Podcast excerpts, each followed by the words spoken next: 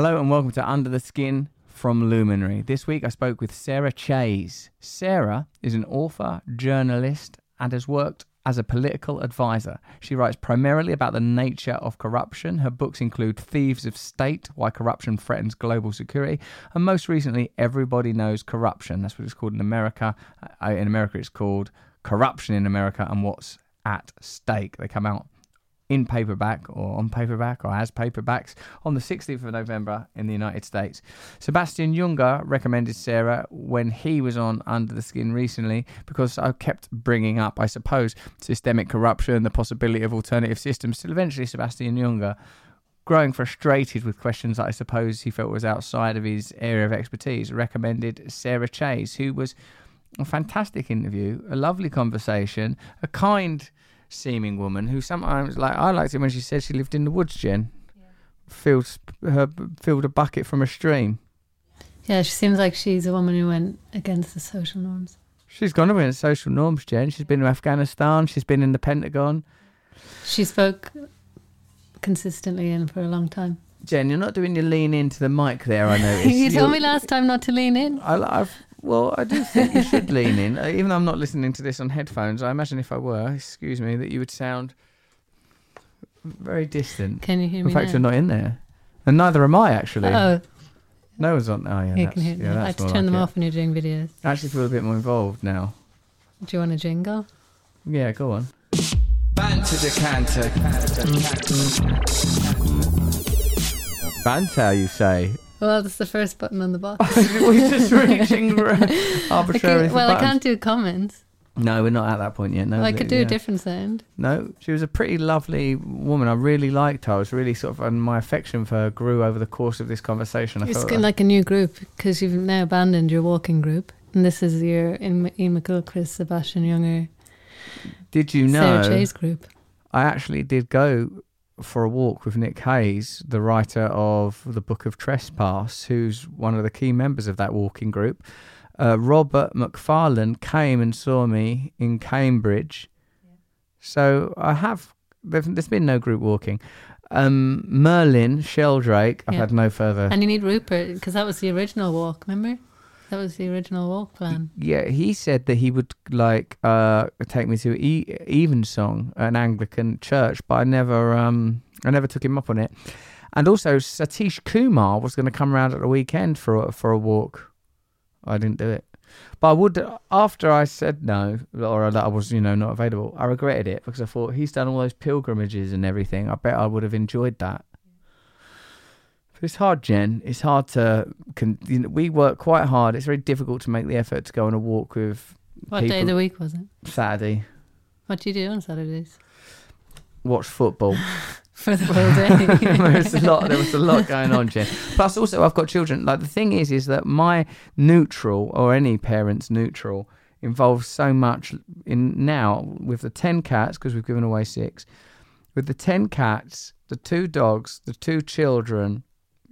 When work stops, reality starts. That's just what it's like now, Jen.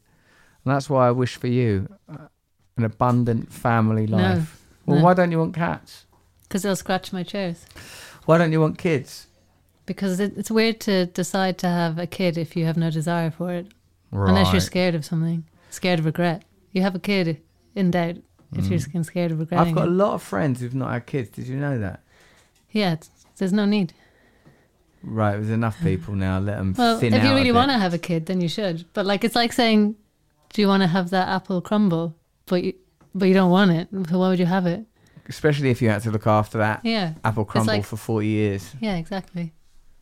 And I, I don't want it. And then it takes your money. And then what if you don't like it and it doesn't like you, and then you die alone anyway? But no apple crumble. Well, the apple crumble, I don't think would be a lot of comfort on a deathbed. Unless Are it you sure? Maybe, maybe it'd be quite nice. I would uh, like. I'd like to think that I'll have some sort of crumble, not just my deteriorating, entropying, atrophying rather body.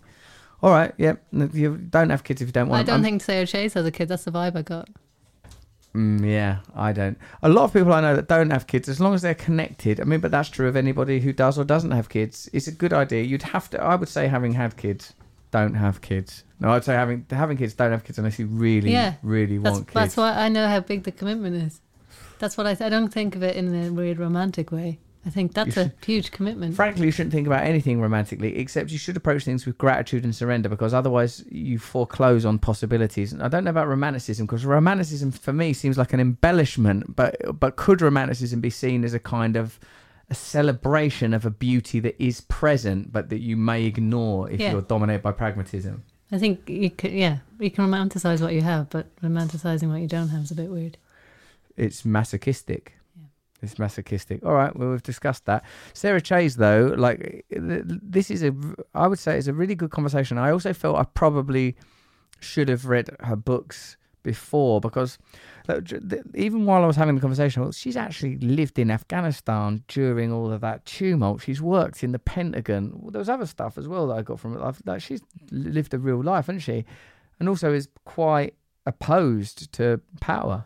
Yeah, and I heard what she said about why would they want to live under the government that doesn't look after them Right. She and said make like them fight the Taliban. Yeah, like what was that assumption? Why would people assume that they would ally with external forces ag- against the Taliban when their own government is so corrupt and has disappointed them? I think that's true of all the world's countries, in fact. All right, let's have a look at these uh, comments about our last podcast with Jeremy Gilbert. Where do you get these comments from, or does Angela get them off of the email I get list? the comments in the previous episode. She gets the general email list ones. Now time for comments. Well, this is this was this says this is from Trey H Jordan. These are from social media. I don't take this plug for socialism. It's just a more unified message for the middle class to actually focus on the problem, the government. Hmm. Well done, Trey. Marconius Maximus, is there a point to living anymore? Oh, Mark, Marconius, yes. We seem to be on a treadmill of word salads and no real progress. All is corrupt. All human beings do is destroy all of nature without any remorse, living for money or currencies. Hashtag empty, broken up. Gent, I thought you you might be able to give him a nice upbeat. Yeah, Marconius and Trey. Look, right, this is what I say. I don't agree with many of the antiquated, decaying ideas of the last century, particularly given how they played out. But if you reach further back into our nature, there is in the arcane mystery, and what I mean by that is sort of tribal societies, which mm, of which they many are egalitarian, although some are hierarchical, a different template for how we might live. What you are, I think, diagnosing as a kind of a, a, bland, a, a kind of what do I want to say, a horizonless, a pitiless nihilism, I think is systemic and contained, Marconius. There is a different way. It will not be easy. It's not easy to even change your own life as an individual, but it is possible, let alone change societies. But you you don't it's you must have hope. You can have hope. It is possible to have hope. You don't need hope at all. You can carry on like that. But I'm telling you, mate, there is something beyond the word salad. There is real meaning. It's accessible internally and externally. Now let's have a li- listener shout out. Should we do a? Should we do a? Uh, oh yeah, we could do a jingle for that. Listener shout outs. Do you think? What do you think people think when they hear that? that you're a hip hop MC. I wonder if it's that. You did say that though when you were giving notes. Did I say I want to be like a hip hop Yeah, MC? yeah. Really? I you said, said that. hip hop. You said hip hop. I don't think I said I want to be a hip hop MC No, because that would that say wasn't 46. Toby Hawk said, "Thank you for all of your hard work. When I'm cleaning, I listen to Russell on Luminary. It's the only reason I got the subscription." And I'm currently listening from be- from the beginning again and taking notes. God, well done. I'm looking forward to seeing Russell at the Brighton Dome in November. He has helped me to get through a very difficult time and is truly an inspiration. I have so much love for him. Is this coming out this Saturday? Yes. This podcast. Toby, is that before Brighton? Presumably so. Well, he said what? What date did he say Brighton It was? says November. Oh, Well, that November's got 30 days. Have November, April, June, November. No, you're 31. not, you're not going to Brighton this weekend, are you? I don't think You're going to so. Bournemouth today. Listen, Toby, if this is not the past, uh, and but the indeed the present, I want you to come up to me and go, "It's me, Toby Hawks," and then and then maybe say something like "ding a ling a ling ding dong" like that, and it will be really weird. So I'll go, "What? Oh, yeah, it's that thing. It's coming to reality." So get to me and go "ding a ling a ling ding dong," and I'll think, "Oh my God, reality's gone mad." So do that, and then we'll have a talk. Thank you for your compliments. Again, I've become conscious that people will be listening to this in order to hear Sarah Sarah Chayes. Though a good many people, Jen, will be zipping through this, won't they? No, but don't you think it's amazing that 80% stay? They're enjoying it. I skip past every intro of every podcast. Like Marc Maron, all of them. Don't care. P- Rogan. Don't want to know your intro. I want to hear the podcast. I don't want to know what you think of what the podcast was. Right. You know, what, what about Adam Buxton? Or any of your, but his intros are the podcast, really. Hmm. Like our intros. okay, that's nice. See? All right. Well, that's a good way of looking at it. Um, I've said a lot of nice things today. I, hold on. What were they? The thing about Sarah my Chayes, pad. the thing about children, the thing about romanticism. Yeah, okay. These are nice things. Could you cut them out from the. no, these are all good things. Let's have a listen to Sarah Chayes now, a wise woman, an elder, someone to walk the path with, full of great grace and deep wisdom. Trying to achieve equality with the annihilation of category is not a successful route. Yes, that's, that, that's exactly right. We're in this era where it turns out we were never the boss. doesn't look like an ideology. What's beneath the surface of people we admire, of the ideas that define our time, the history we are told? And welcome to Russell Brand. Under the Skin. Sarah, thank you for joining me on Under the Skin. You're more than welcome. Thanks for having me. Hey, Sarah, we got your information, as you know, off Sebastian Junger. He told us we should talk to you because of the, que- I suppose, yeah, eh, because of an, a, an acknowledgement and a, a demonstration of his own humility. He must have recognised that we were asking him questions that you'd be better qualified to answer. Well, that's kind of him. We've known each other since we were three. No way. So it's a kind of mind merge, I think. You've written books like On Corruption in America and What's at Stake, Thieves of State, Why Corruption Threatens Global Security. Um, oh, wow. You've worked with Mike Mullen, the former chairman of the Joint Chiefs of Staff, and you- you've advised at the top levels of the US military. Bloody hell, Sarah.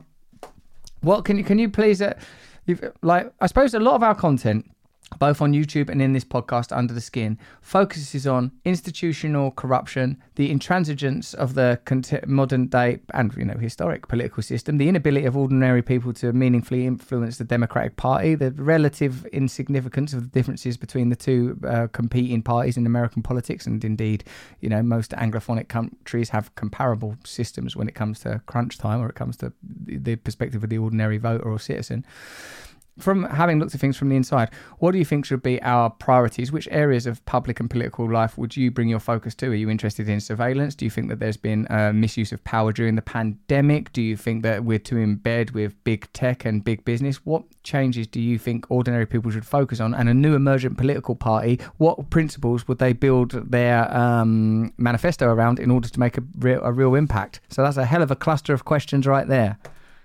It is, um, and I absolutely agree with your um, diagnosis. I I think it's important to understand, and, and, and the way you put this indicates you do, that corruption is not just, you know, a single quid pro quo type transaction between an individual venal political official and some businessman.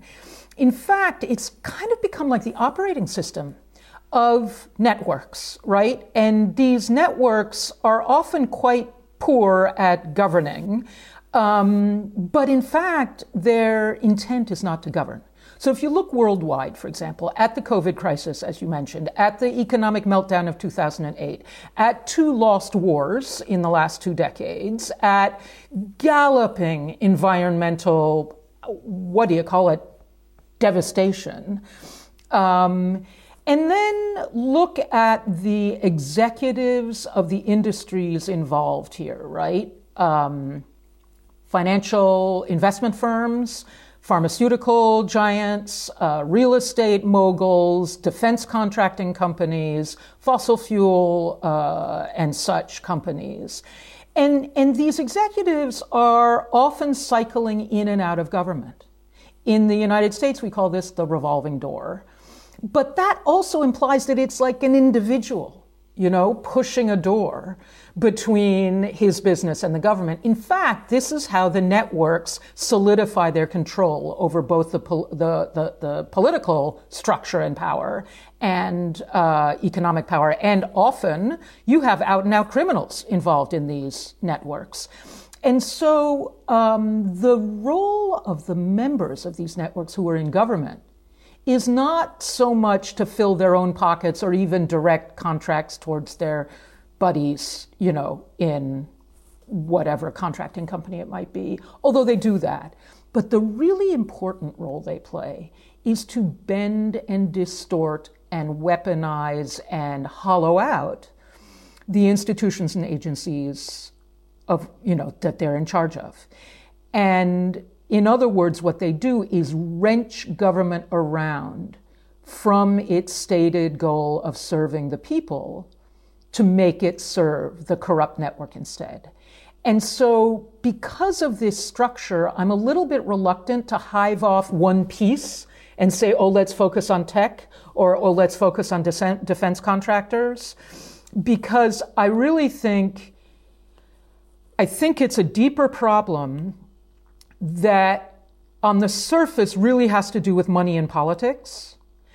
But more deeply than that, and this is where I love some of the other interviews you've gotten into about materialism and, and kind of where we are in this stage of our development as a species, uh, we have turned money into the sole measuring rod for, you know, kind of marking. It's the yardstick that measures whether we're winning or losing, whether we're succeeding or not. And as a result, those who get their hands on a lot of the stuff, they're in a race with no finish line.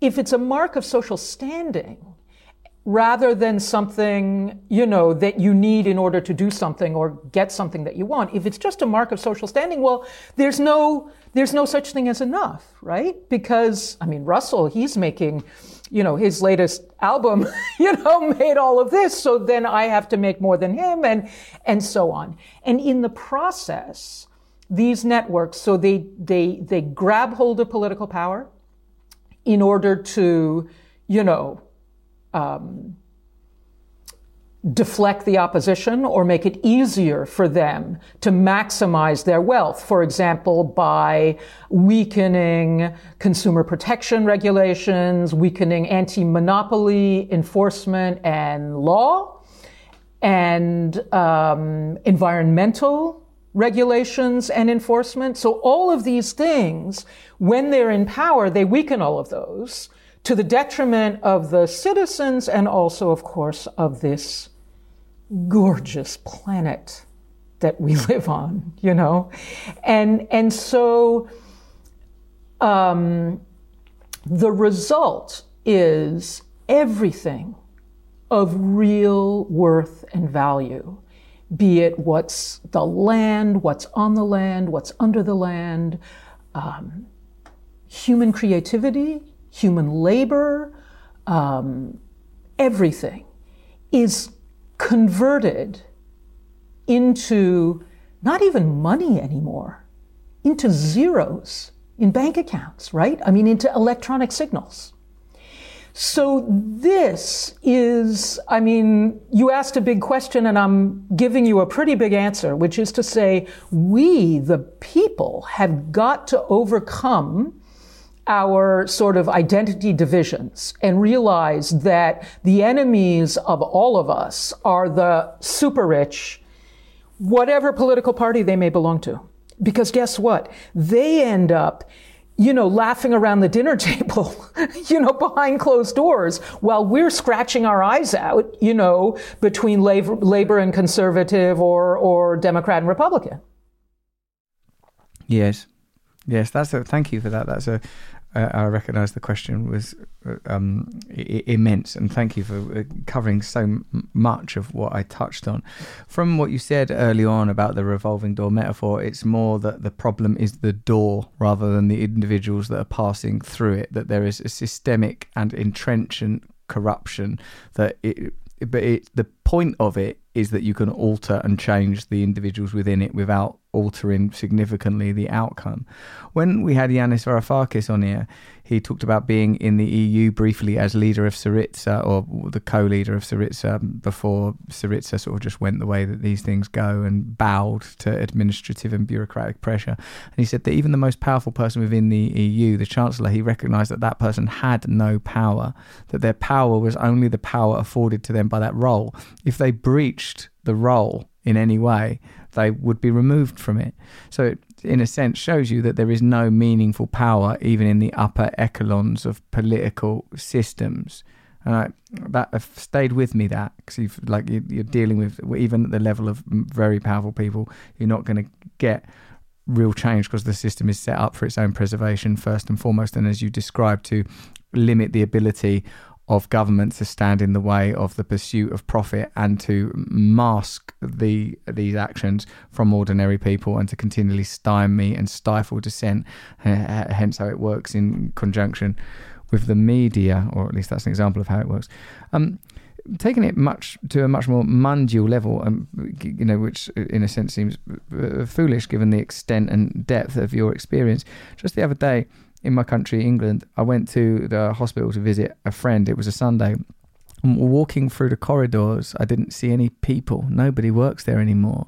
It was, as you say, kind of hollowed out when you were talking about these institutions. And I know you mean administrative, bureaucratic agencies, but this is obviously, a, in a sense, still a public health uh, building, this hospital. It was empty and it made me feel like, like, to your point about the sort of unconscious and insatiable demand for profit or in however that is whether that's private profit or gdp at the sort of international level that it's um that it's an unassailable and uh, what do I say Sisyphean endeavor that can never be fulfilled. Um, and it made me think that the other ideologies are possible. I thought while I was there, why not have a whole community built around that hospital? Why not have 10, 20, 30 people working there, people that greet you when you arrive, people that talk to relatives, people that are in rota working on the cleaning, the provision of food, everything, that whole ideology you can see has been bent to the maximization of profit, even though it is nominally, for now at least, a public uh, is a public interest, you know, um, institution. Um, and then again, quite conversationally, a mate of mine was saying how, like, you know, when his in- broadband went down, his internet went down, to try and talk to a human being, that you know, the ordinary experience that all of us have, you end up talking to someone in another country, in this case, India and the, the impossibility of like talking to a human being it would be possible it's not unfeasible to have a situation where a particular outfit even if it's something like that's technologically advanced you know i'm not an anarcho-primitivist. I don't think we should all be sat around without tech. I think tech is magnificent. I'm pretty down with comfort. I just feel like that what under ideologically underwrites this stuff has gotten out of control and it is feasible to have as the focus of our society and our social models the experience of being human given that that's what all of us are primarily experiencing that's what all of our reality is determined by so that rather than an abstract idea such as profit should be the centripetal component so like I felt like, yeah, why not have a situation where it's like, oh, this little, this two mile area is covered by this little organisation. I'm, talking about syndicalism. I'm talking about breaking down centralised structures, creating confederacies instead of centralised agencies. And I wondered if like this idea of breaking things down and sort of, in a sense, something as radical as um, the abandonment of certain economic principles that people don't like to countenance. I wonder if you, from your experience advising in government and working with these people, do you think that there's do you think that that has merit that kind of way of thinking? Uh, I think it does have merit. Uh, I don't think many of the elites that I have advised would say that it has merit. So that's the distinction. It's fascinating what you're saying. I went back when I wrote uh, my most recent book on corruption in America. Um, to look at the last time in history that the world seemed to be so in the grip of these transnational, integrated, corrupt, or even kleptocratic networks. And I found the period between about 1870 and about 1935. Um, and I hadn't expected to spend as much time and effort on that period of time as I ended up doing because I found it so interesting because the parallels were almost identical. But at the time, there were, there was a much greater consciousness of this kind of network corruption as the enemy on the part of most ordinary people. So I, I, focused on the United States, but I think the same is true in the UK and the rest of Europe, that there were very sophisticated and courageous um, uh, opposition movements, including the labor movement, and then including also political movements that were actually raising a lot of the issues you just did, including, and you said you're not an anarcho what primitivist? One of the really interesting movements was the anarchist movement. And what's fascinating is we all assume that um, they wanted no government. And that's not what they wanted at all. They wanted something much closer to what you're talking about, what they called a cooperative commonwealth where, you know, different branches of industry would be owned by the people who worked in them and would uh, interact through, you know, representative delegations and things like that. And I mean, I don't think their model for a different type of economy was that thoroughly, carefully blueprinted, but it certainly was along the lines of what you're suggesting. And the other thing that's interesting is many of the reforms that they and and the labor unions and another movement in the United States, which was farmers, you know, way off in the countryside in their covered wagons were coming together for meetings and for weekly, um, uh, you know, lectures and things like that. And they developed some of the most sophisticated potential solutions to what you're talking about, to, you know, to the issues that we're raising here, several of which were in fact adopted. Um, so I guess what I'm saying is, I think what you're suggesting has tons of merit it requires, as you said, placing society's value on something other than zeros and in bank accounts. And you mentioned the GDP. Why is not only GDP, but GDP growth the measure of the health of a country? Why couldn't we come up with a different measure which would then incentivize different types of policies? Um, there's something else that really distressed me in doing this historical research. I asked myself, okay, how did we get out of that? Like, there was certainly a period starting around 1935 ish and running till about 1980 when constraints, without the significant changes you're talking about, but constraints were put on this runaway profit seeking, uh, on the destruction being visited on consumers and the environment, um, on you know the exploitation of labor. What, what allowed for those reforms? I had at first thought that it was the opposition movements who had succeeded. In fact, they were all destroyed before their recommendations were adopted. The eight hour day was another one. And what it took seems to be two world wars, a Great Depression, and a pandemic that makes the current one look like a joke. That's two genocides and the use of the nuclear bomb. In other words, that system, which we are now resembling today, drove us into almost unimaginable calamities.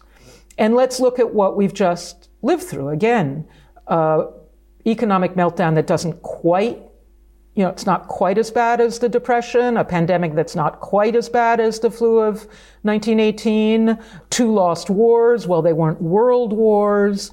I mean, how big is it going to have to get before we're able to change the political economy in ways that you recommend. And my question is, are, are we going to be able to do it? Could we band together to make what you envisage happen before the calamity? I think the problem, Sarah, somewhat lies in the fact that the things that you have cited as problematic, inventoried, in fact, to the interests that are most dominant in the scale, in the, the way that we manage society, those were beneficial. Those wars are beneficial if you're an arms manufacturer. The pandemic is beneficial if you're a pharmacological manufacturer. So like as I sort of point out often in my live work and occasionally online, that the, the reason that change doesn't happen is because for the interests that matter, things are working okay. It, um, as a, a, recent guest on the show, uh, Luke Kemper, he may have been citing James C. Scott, uh, said that you know it's not a bug, it's a feature. The way that things are going wrong, the problems that we're encountering, these like it's pretty sort of commonly understood that there's been a, the biggest wealth transfer in history has taken place during the last 18 month period.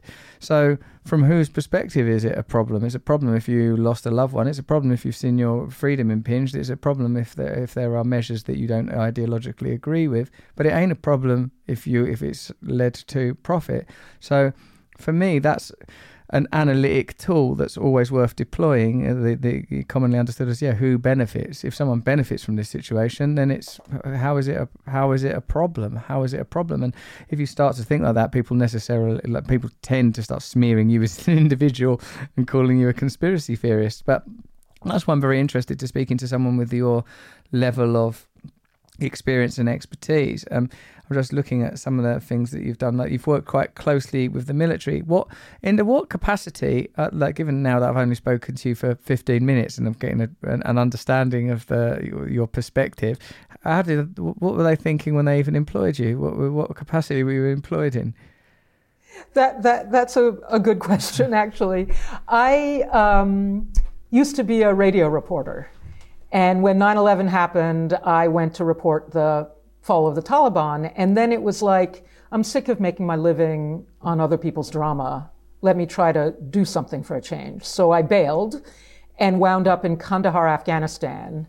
And after, you know, six or seven years, there just weren't that many Americans, you know, who had lived in downtown Kandahar with no barbed wire and no sandbags and who spoke Pashto and things like that. So um, wow. And yes, I think that there was a certain masochistic element on the part of some of the military leaders who uh, employed me. Um, but to be fair, I do think they were the, the, the men and women in uniform, certainly the ones I worked for, um, were not the same as the as the defense contractors, if you see what I mean. They mm. genuinely were trying to do the best that they could. And they were looking for people who knew something. Um, and so, it, it, you know, and so that's the capacity in which I was employed. And I was employed to be a kind of advisor on what's actually going on in Afghanistan.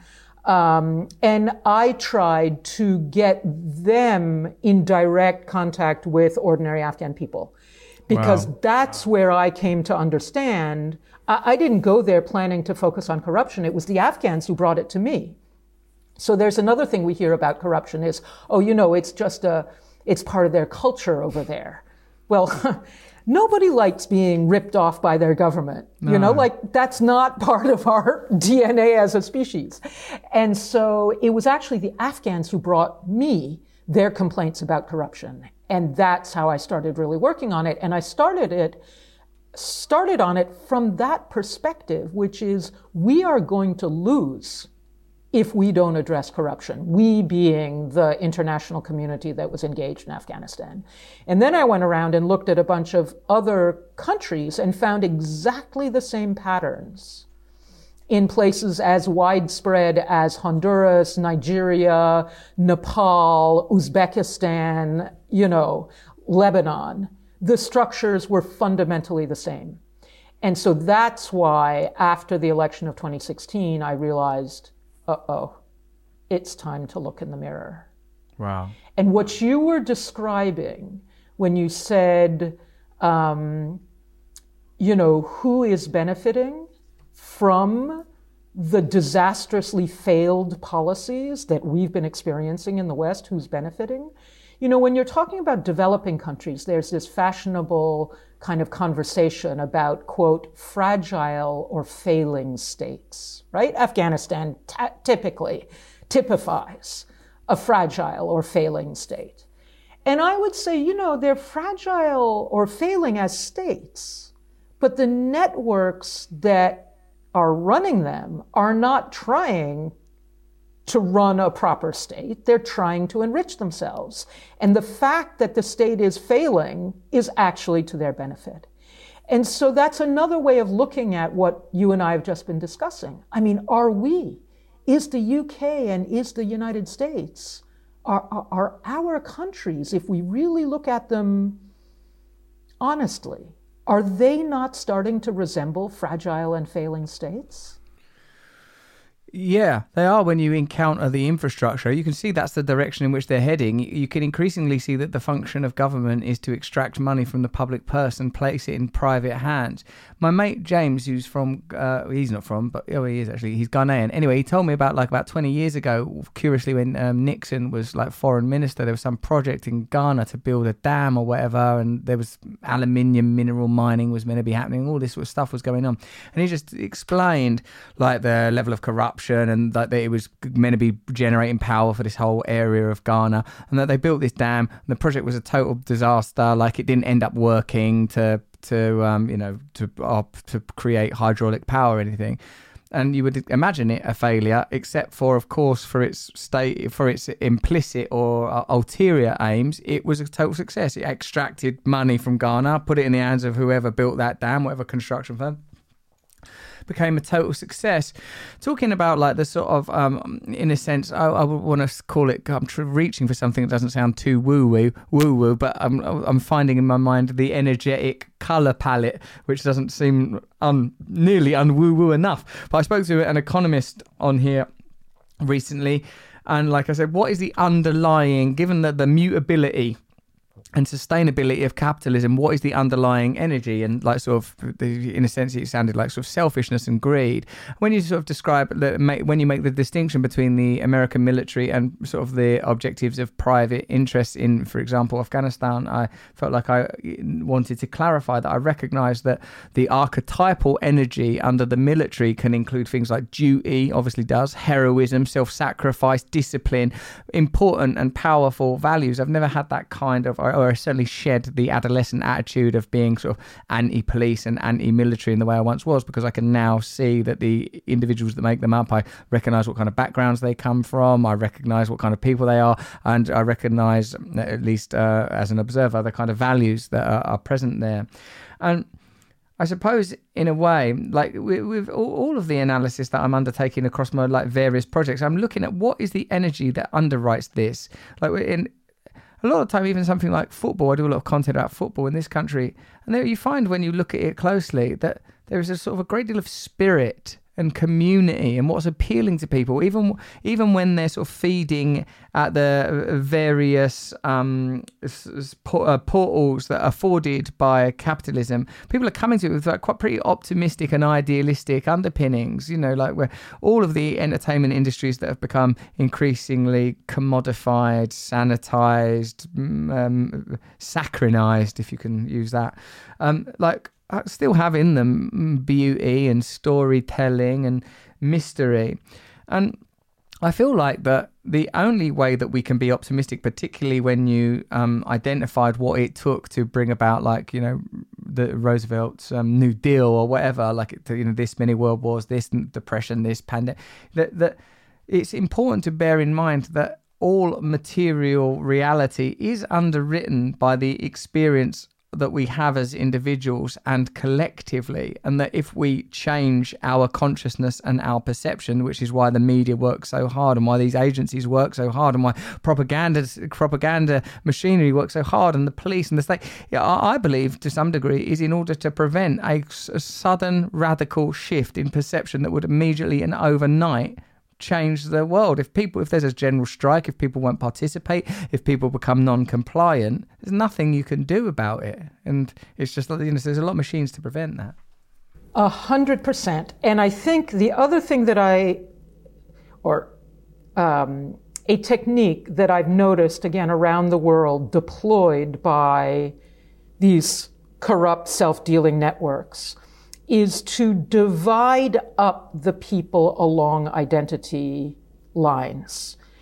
Um, and Lebanon, looking at the Lebanon anti-corruption uprising starting in 2015, was a really clear example. But you know, people will say, well, that's Lebanon. But then I look at the United States, and, and it's easy to say the Republicans are playing the identity card more um, in, in very ugly ways. But I have to say, I feel like the elites on both sides are actually spending more time focusing on identity issues, which inherently are going to split us up, um, rather than, and we, ordinary people, are not resisting that manipulation. And from what you say, what I think is that shift in mindset is going to have something to do with connections. And that's connection among people. But it's also, you know, I mean, at the moment we're talking a lot about white supremacy. I'm starting to feel that white supremacy is just a subset of a bigger problem, which is Homo sapiens supremacy. We're just one species on this planet.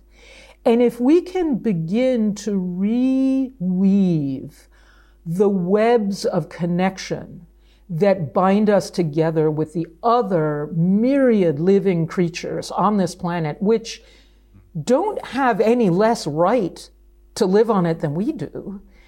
That, I think, is part of the mindset shift that you're talking about. And I think a second part has to do with quality versus quantity. I think quantity has become the default value. So you talked about GDP earlier, and it's really growing GDP, right? Size of GDP, size of population. I mean, I listen to lots of, you know, listen and read lots of media, sort of what you'd call mainstream media. They all treat a falling population as some kind of catastrophe. Well, how exactly how many more Homo sapiens do there have to be on this planet? You know what I mean? Like, why is growth? My understanding is that infinite growth on a finite body is called cancer and it's fatal. So, how do we wrench ourselves away from the easier counting of value by quantity? A larger cup of coffee is better than a smaller cup of coffee. Well, what about the quality of the stuff in the cup? And what about the quality of our interactions? Um, so those, I think, are the two big mindset changes that you're right. We're going to have to work hard to make them. Sarah, even life itself, like the, you know, if you think about some of the data that has emerged around mortality uh, during this pandemic, there's a sort of idea that our function is to just keep sustain life, sustain it, you know, and like, but we all know what about the qualitative component of our individual and collective lives? What about dealing with the poverty and inequality and suffering we see all around us? On a personal level, I sometimes reflect and I, I pray for the epiphany that will take me there. Then would I be happier if I just said, you know what, I'm going to open my home up to refugees and homeless people and just live with other people communally now? I'm not going to crave and treasure privacy, comfort, and luxury. I'm going to liberate myself from my man made manacles, to quote Blake. And, you know, the idea is frightening to, to me the idea of letting go of my own comfort, my own grip on materialism, my own uh, individualism, no doubt learned from the system that I grew up in, learned from, became a celebrity in, a devotee of this system. My apostasy is this it didn't work for me. It doesn't work for me. It's a fundamentalist ideology that is, those horizons are so uh, far apart. We, can, we don't even know we're in it. We don't question it anymore. And what you said about identity, I think, is significant, and I think you're right. I think it's not a problem that can be that you can target one individual um, set of uh, political beliefs with. It feels because it, it, makes sense to you really that if you are like a sort of a right down in there QAnon Trump supporting person, but you know your son or daughter is trans, you're going to have the experience of understand, and, and I would hope vice versa. You know that if you are a, a non-binary person, but your beloved grandfather votes Trump, and I've noticed a lot of like almost very in my country as well as yours, like almost people directly trying to go, this is how to have your Brexit argument at Christmas. This is how to if your relatives are talking about Brexit, and I was like, what I felt like is, well, we ain't got time for this crap you know, we're, we're human beings with one another. I sometimes think, and this is what I was actually, to tell you the truth, Sarah, I was really interested in talking to Sebastian about is, is it just that we can't, we're tribal bloody apes. We can't, we can't conceptualize a global life with so many fra- not, not even fractured distinct discrete different forms of identity different ways of worshipping different ways of being and neither should it be a problem if you want to organize a community in this way do it. If you want to organise a community this way, do it. Just let people leave the community if they want to and don't hurt people. Like it doesn't really matter. Okay, have guns. Okay, be identify in whatever way you want. What difference does it make? It only becomes a problem when you try to centralise power, which doesn't benefit the individuals within those communities, but benefits the people at the top of the hierarchies that are able to corral together, whether it was agriculture, the industrial revolution, or the, more recent and um, all consuming tech revolutions that just turn these things into markets and turn us against one another. I suspect he talked to you about mobile um, hunter gatherers and how that is how, um, you know, it worked back then you could leave your band.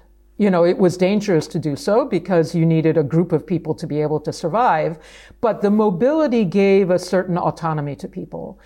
I think another problem, I mean, what, again, we get into evolution and I'm, you can interview an evolutionary biologist, but um, it seems to me from the reading I've done that the main social revolution that Homo sapiens operated on the primate order was egalitarianism in the early days. Primates are very hierarchical, and we have been primates for millions of years, and we've only been Homo sapiens for, you know, a few hundred thousand. So, so we contain both tendencies. We contain both the hierarchical and the sort of us versus them.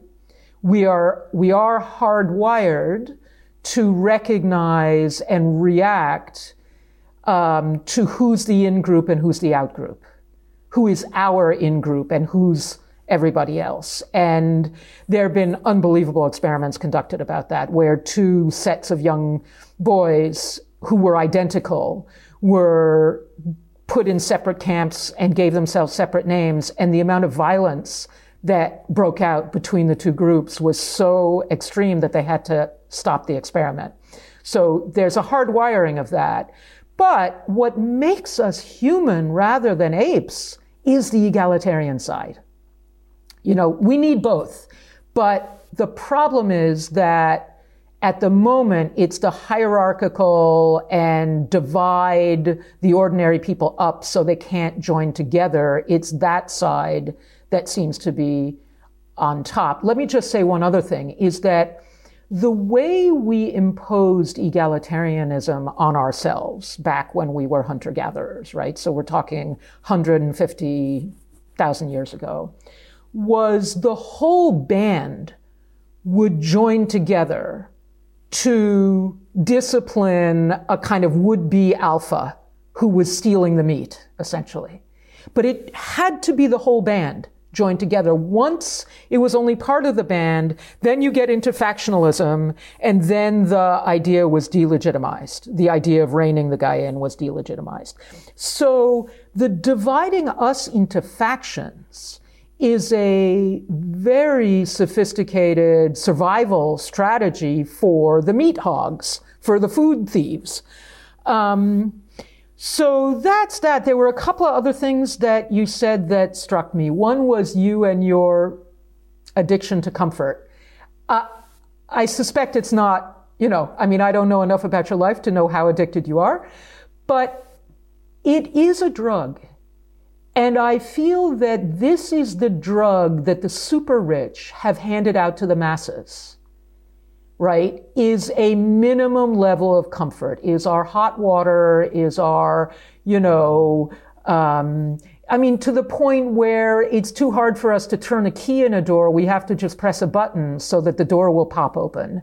Or, you know, Alexa, right? We can't get up and to the point where our bodies are becoming less and less part of our lives. Or take, you know, Amazon deliveries. It's so convenient to have your Amazon delivered, you know, the next day. But at what cost to the workers? Is it really worth having people having to load the packages in diapers because they're not given bathroom breaks? I mean, seriously. So I do think that I think there's a reflex to seek more and more comfort, but comfort doesn't always bring happiness either.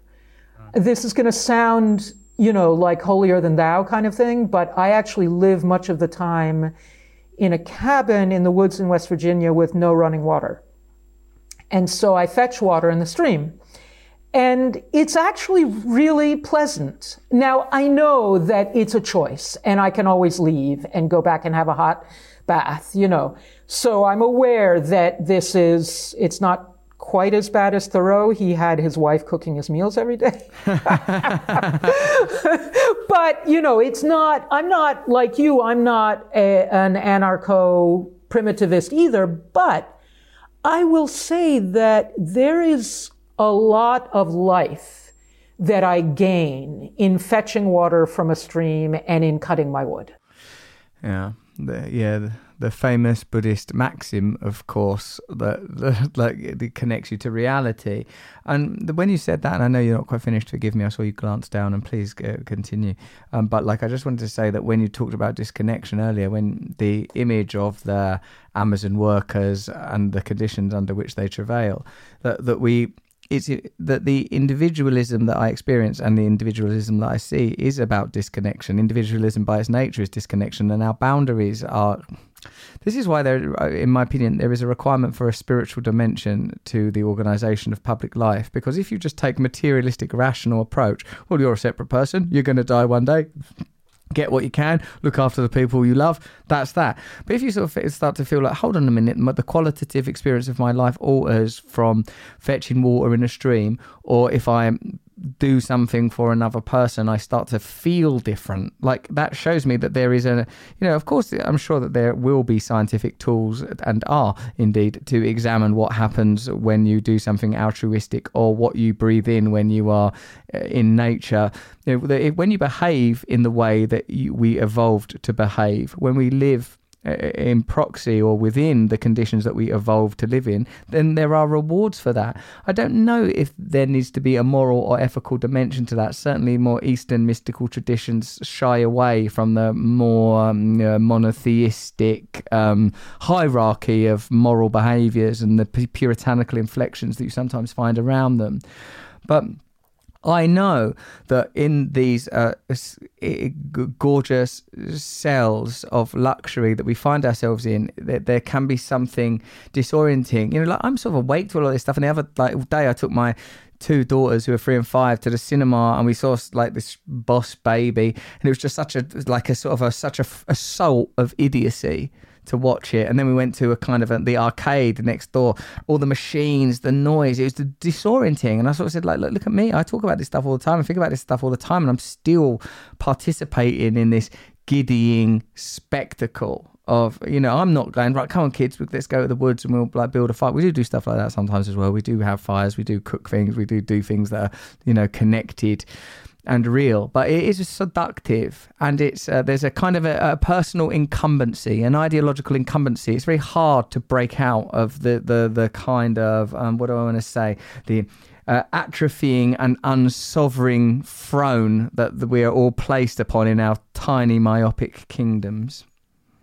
You spoke with Iain McGilchrist, and I think he's all yes. over this issue, you know, and I loved how you kind of reframed some of his scientific language about right and left hemisphere into so the arcade and all of that is very left hemisphere right it's It's in, you know, kind of um, spellbinding us with the products of our own, you know, creation.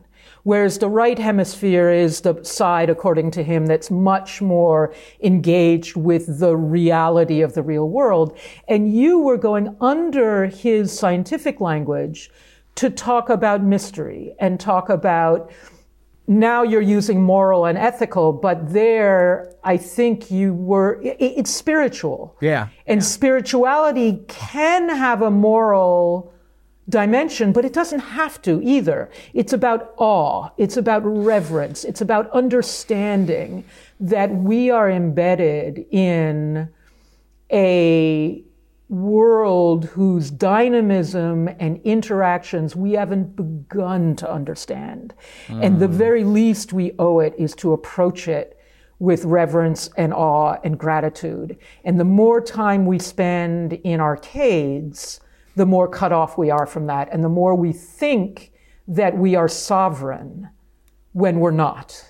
And that goes back to Homo sapiens supremacy there's a danger in, in these synthesized environments we find ourselves in, and what you say about awe is remarkable and powerful. And is like an, it's the wrong word to use resource because it sort of it indicates the biases that we already have that everything is seen as a resource, whether it's our environment or even our personal experiences. Turning everything into a resource is part of the problem. But having the experience of awe, recognizing those connections, is I and I, is is beautiful and necessary. And this recognition that we are, you know, look at our kind forever at the summit, forever at the summit. Oh, we know this now. We didn't know this then. Well, what what mysteries await us now? In the, when we still don't understand how consciousness occurs, then there are still like in the in the quantum realm, kind of more poetic movements than phys- than movements as we would understand conventionally in physics, and like the, the yeah this sort of uh, like this combination of lethargy, apathy,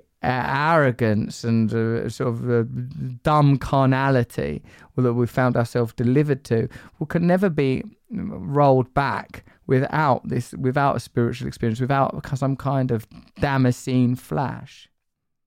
And the spiritual experience, I think, and this also is something that Iain McGilchrist emphasizes, that spiritual that spiritual experience has to come from an embodied interaction with the natural world. And the natural world includes us, you know, it includes human beings, but it's the, instead of thinking that body and spirit are separate and opposed, in fact, body and spirit are inextricable, I think. And so, you know, it is by going into the woods and touching the bark of a tree and then imagining, wow, what does it, what might it feel like to look down at the world the way this tree does, you know, or whatever it might be, that you begin to expand yourself by a combination of how you physically interact with other living beings, and then how you imaginatively project yourself into their experience and their perspective. And so, in a strange way, by making yourself smaller, you make yourself bigger. Yeah, that's. Does that make much. any sense at all? Yeah, it makes loads of sense. And this is what it brought to mind, Sarah. I was thinking about the role of crisis in the kind of transcendent experience that one might imagine if if if equipped with the neurological um, vision and understanding a sort of a synaptic mesh that a persona operates within. The the trauma of crisis i think could sort of be said to spill you out of your the ordinary rails of your daily experience and make you open to another reality. As i'm, I'm a 12 step recovery person so like i've had that experience of you know this is reality this is reality and trying to augment it and hold it together through chemical dependency. And when that reaches a sort of nadir, you have to stop. And it's so exposing and frightening that you have to open yourself up to new experiences and a new understanding, which is in the case of like the 12 steps, is the particular recovery that I work, is explicitly spiritual. It's like, firstly, let go of your own self centeredness you're obsessed with yourself and your own wants and desires and fears. And if that's all you care about, you're going to have a pretty restricted experience on this planet. And like the natural world, I suppose it has the potential if you're open to it and able to commit to it, to kind of reset you, to reset you, to say, oh yeah, this is what I'm evolved for. I was born, I was supposed to be born into this. It's an, an accident that I was born into this uh, shellacked world of right angles and hard services and hard exchanges. Um, yeah, I, you're right about that, and I'm beginning to feel, Sarah, an emergent unity even in the conversations that I'm having. Thank you for the, the advance of sort of making me to make the shift from ethics and morality to the spiritual, because in a sense, ethics and morality are the sort of an, a, sort of an attempt to sort of scripturalize or instantiate, you know, uh, uh, uh, uh the, and reify something that is ineffable.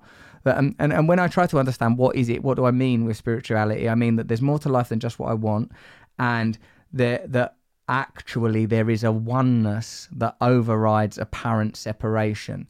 And and I suppose if you accept that premise, the ongoing determination to isolate, segregate, separate, and stir division is that's a necessary component in preventing change. You'd have to do that. If people start to recognize, I'm not going to argue with people on the basis of what they might reckon about this issue or that issue. I'm just going to recognize that we can't change the world unless people start behaving cooperatively and demanding uh, or not participating in the current order. You know what I mean? Like I, I can see that a profound individual and social transition is required. And personally, I'm beginning to see I'm starting to experience it as an individual, recognizing its limitations and recognizing the limitations of any individual. Like you know, like the the the, the sort of uh, tendency for iconoclasm when it reaches the point of Malcolm X and Martin Luther King and Gandhi and the mistakes they may have made. I feel like is well, this isn't really helpful now because like these people, once we start getting into the martyrs and the mistakes that they have made, I feel like what we're essentially saying is nothing can change. And we have a kind of politics, and I'd be interested to hear what you have to say from your position on the inside. That no offer, no longer offers you a vision of change. It offers you a sort of technocratic management of, you know, this is how we will manage the apocalypse for you. You know, that's the vision we're offered. Uh, especially because, as you point out, not only are the super rich, you know, kind of making out from the catastrophe, but there are these big fat rings of kind of enablers softer and softer enablers who, you know, may not be making millions, but they have comfortable salaries and they're not that interested in changing the, the overall. They're also not in, sorry, they're not that interested in changing the overall system and they're also not that interested in taking a hard look at the mirror and seeing the degree to which they have been part of the problem but I, I would love to go back. Your words about crisis were so, uh, I think, exactly right. And it's unfortunate. But both, I think, on an individual and a societal level, we seem to need crisis. And so, so the reason why I, um, lit on that series of global calamities in the first half of the 20th century is because, again, there's a lot of good social science about how crisis, in fact, brings out a kind of egalitarian tendency in us. I mean, when the flood hits, nobody's asking who you voted for or how, you know, how much money you earn. No one's asking if, you know, um, no one's even particularly noticing the color of your skin everybody is in it helping everyone else. And so, you know, when there's a broadly shared life threatening hardship, our human egalitarian tendencies tend to come to the top. And what you're saying on a personal level, I mean, I think again goes way, way, way back. Shamans talk about being dismembered you know, like they have the experience of literally being pulled limb from limb. And I think, you know, what you went through is, as you say, you get to the nadir and somehow it opens you in a way that almost nothing else could open you. I think acute depression has a similar, can have a similar impact on people. And so, Um, I think I also remember you mentioning Joseph Campbell. Are you a Yes. Joseph Campbell reader? Yes, I like Joseph Campbell a lot, and I like Carl Jung a lot, and I like archetypes, and I like the sort of the indication that there's ulterior realms, templates, and patterns recurring perennially. This excites me a great deal because in this time of relativism, having recourse to something actual. This, for me, seems pretty bloody obvious. If you look at a, a leaf, is a pattern. Uh, you know, an atom is a pattern. A planet is a pattern. Patterns do happen. If they, if they happen in the material realm, why would they not happen in the psychic realm? Um, it's, it's for me, it's sort of it's it's plain and sort of observable. And I know some academics are sort of dismissive of Campbell, but I I, I love him. I do too. And I think that fundamental insight of his that basically all of the heroes in all of the folklore everywhere in the world follow a certain pattern, but that pattern always involves a descent into the nadir of some sort. And if we are to understand that the heroes of our folklore are us, are models for us, that we are each the hero of the story of our lives, then we have to understand that to make a, a life worth living, in fact, there's kind of no avoiding crisis. There's no avoiding that depth of dismemberment and ideally, we come out of that situation, out of that acutely painful place with some insight. And then it's almost as hard to bring that insight back to the overworld, back to our community and pass it along in some useful way. That's almost as hard as it, as it is to go down into the underworld. It's a real challenge to, Wow. you know, how do I, how do I make an offering of what I went through down there? How have you found the return in your own life, and what and what form has the return taken in your life from the descent into the underworlds? Which, uh, just looking at your work and the things you've written about, I can sort of guess at what there might have been, aside from what personal dimensions there may have been to them. How how have you found the return? I mean, it's interesting. It's, in my case, much less beautifully than in your case. It's also about conveying in. I don't want to claim that the way I write is artistic, but it's that. It's conveying in words and in words that I'm trying to make hold a certain amount of beauty. The problem is that your language is sometimes unintelligible. I don't know if you've ever found that. That you speak a language because things seem so clear that is either too loud for people, it's like, can you dial it back a little? Or is literally unintelligible. And I would find that before I wrote some of these things up, but when I would go from Afghanistan to Washington, when I was working for the chairman of the Joint Chiefs of Staff, and I had a very strange job because unlike anybody else, I was free to roam. So when I couldn't take it in the Pentagon anymore, I would go to the boss and say, boss, I can't take it anymore. I'm going downrange. And he would basically say, be safe. You know, he sort of trusted me to find something useful to do and make a contribution. And then I would come back to Washington and it would be like, what is it? Like, do the birds fly upside down? Are the trees blue and the sky is green? I mean, I would say things that looked, that seemed so patently obvious. Like, if the people of Afghanistan are being, um, are being abused by their own government as badly as they're being abused by the Taliban, why should they take risks to fight against the Taliban? Like, so long as they're, they hate their government because their government is stealing them blind and humiliating them, why do you expect them to, to stick their necks out? You know, that seemed to me a perfectly obvious proposition. And yet it was unintelligible to people in Washington. And so I- think that's what I'm struggling with. I mean, you've asked a, uh, you know, a, a kind of question that two pals, two mates would ask over beers, you know.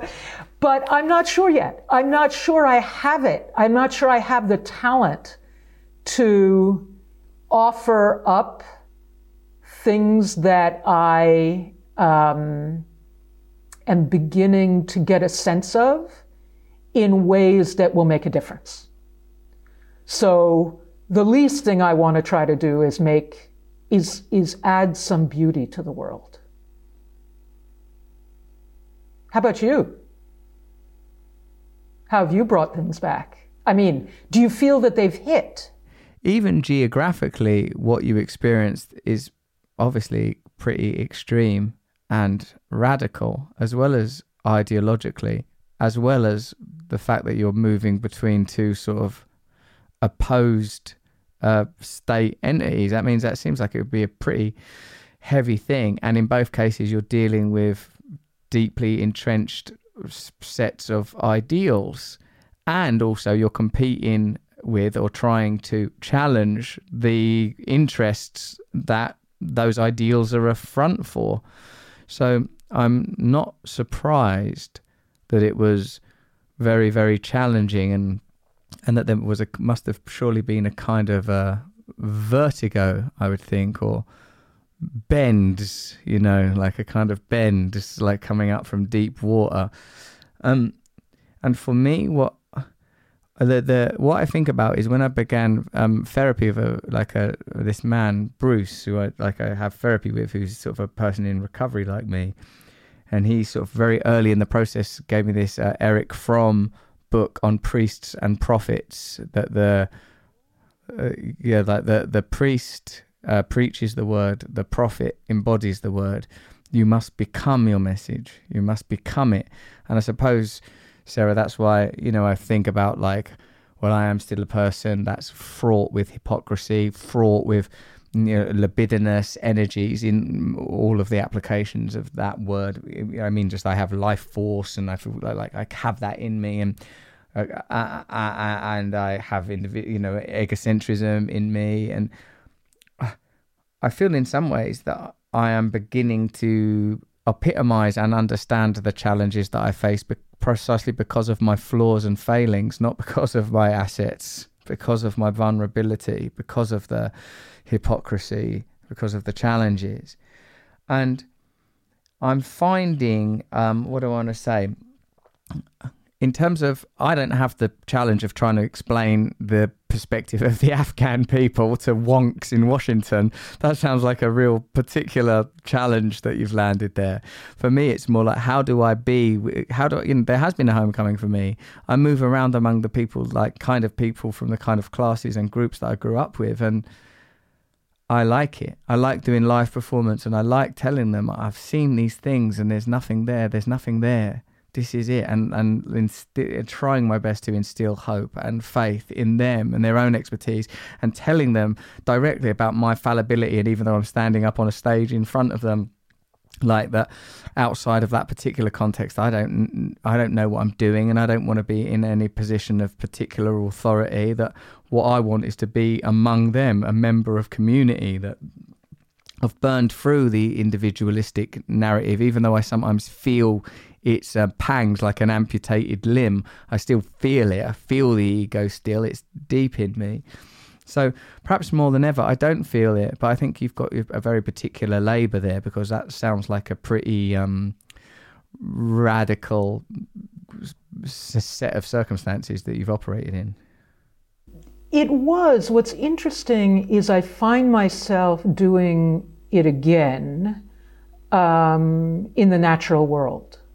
So I I had to think about it quite a bit. Also, like what what am I up to here? And I realized this is what I do. When I think something's important, I sort of drop everything and I go pitch my tent in it, be it Afghanistan or now be it in the middle of the natural world. And I, and you were talking about your vulnerabilities actually kind of being your strength in a, in a strange way, being what you can bring to people because I don't, you didn't quite say this, but I think it's, you know, um, not if I can do it, you can do it, but but how to put this. Um, you know, sometimes if you're interviewing an Iain McGilchrist, you know, I mean, the guy is obviously a polymath. The guy is, you know, the guy is, I can't relate to him because he's so brilliant. Do you know what I mean? It's like, and I was thinking about, and, and often when I, when I read about nature, it's people who have had this, they've been in tune with nature since they were three or something. And as you described it, I sort of felt like, well, maybe I have something to offer in not having grown up in nature, having grown up like so many of us in a city, and the effort that that I'm going through to try to connect with the world that we were evolved to live in. It's it's again sort of like, well, it, it might be easier for other people to identify with than these sort of you know, people who are inherently that way. Most of us aren't anymore. So I see what you mean about our own weaknesses being the portal through which we can connect to ordinary people and, and try. It's like that's the hole through which we can pass yeah. whatever that kernel of insight is that we've gained. We've gotten awfully philosophical, and I see, I think it's probably time for you to bug off to your next engagement, but wow. Yeah, it's been such a wonderful conversation. Sarah, I really I've enjoyed talking to you more than I imagined possible. I'd love to have you uh, on again so we can speak in more depth. I'd love to do something live with you one day.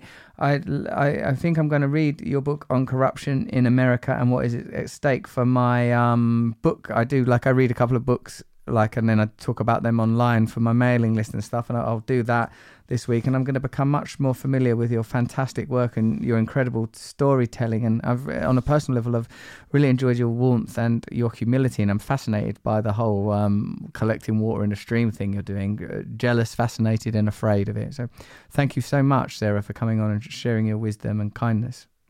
Thank you. I cannot uh, I mean, all I could do is just repeat what you just said. I did not expect a conversation like this. I didn't expect you to be, I don't know, it's like there are strings in you that play that weren't quite the strings that I thought, you know, I thought were in your instrument. And it's a real pro- a pleasure and an honor. Thank you, thank you, you beautiful person. Thank you.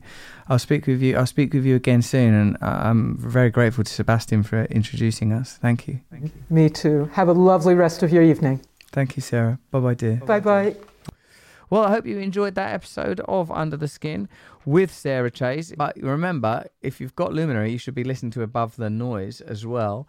Uh, I hope you're following me. I hope you're looking at all the YouTube videos, and uh, it, you should keep an eye out in case there are new, new tour dates. Remember to sign up for my mailing list as well because I talk about new stuff on there all the time. And I've got some exciting announcements coming up soon. Thank you for joining me on Under the Skin from Luminary.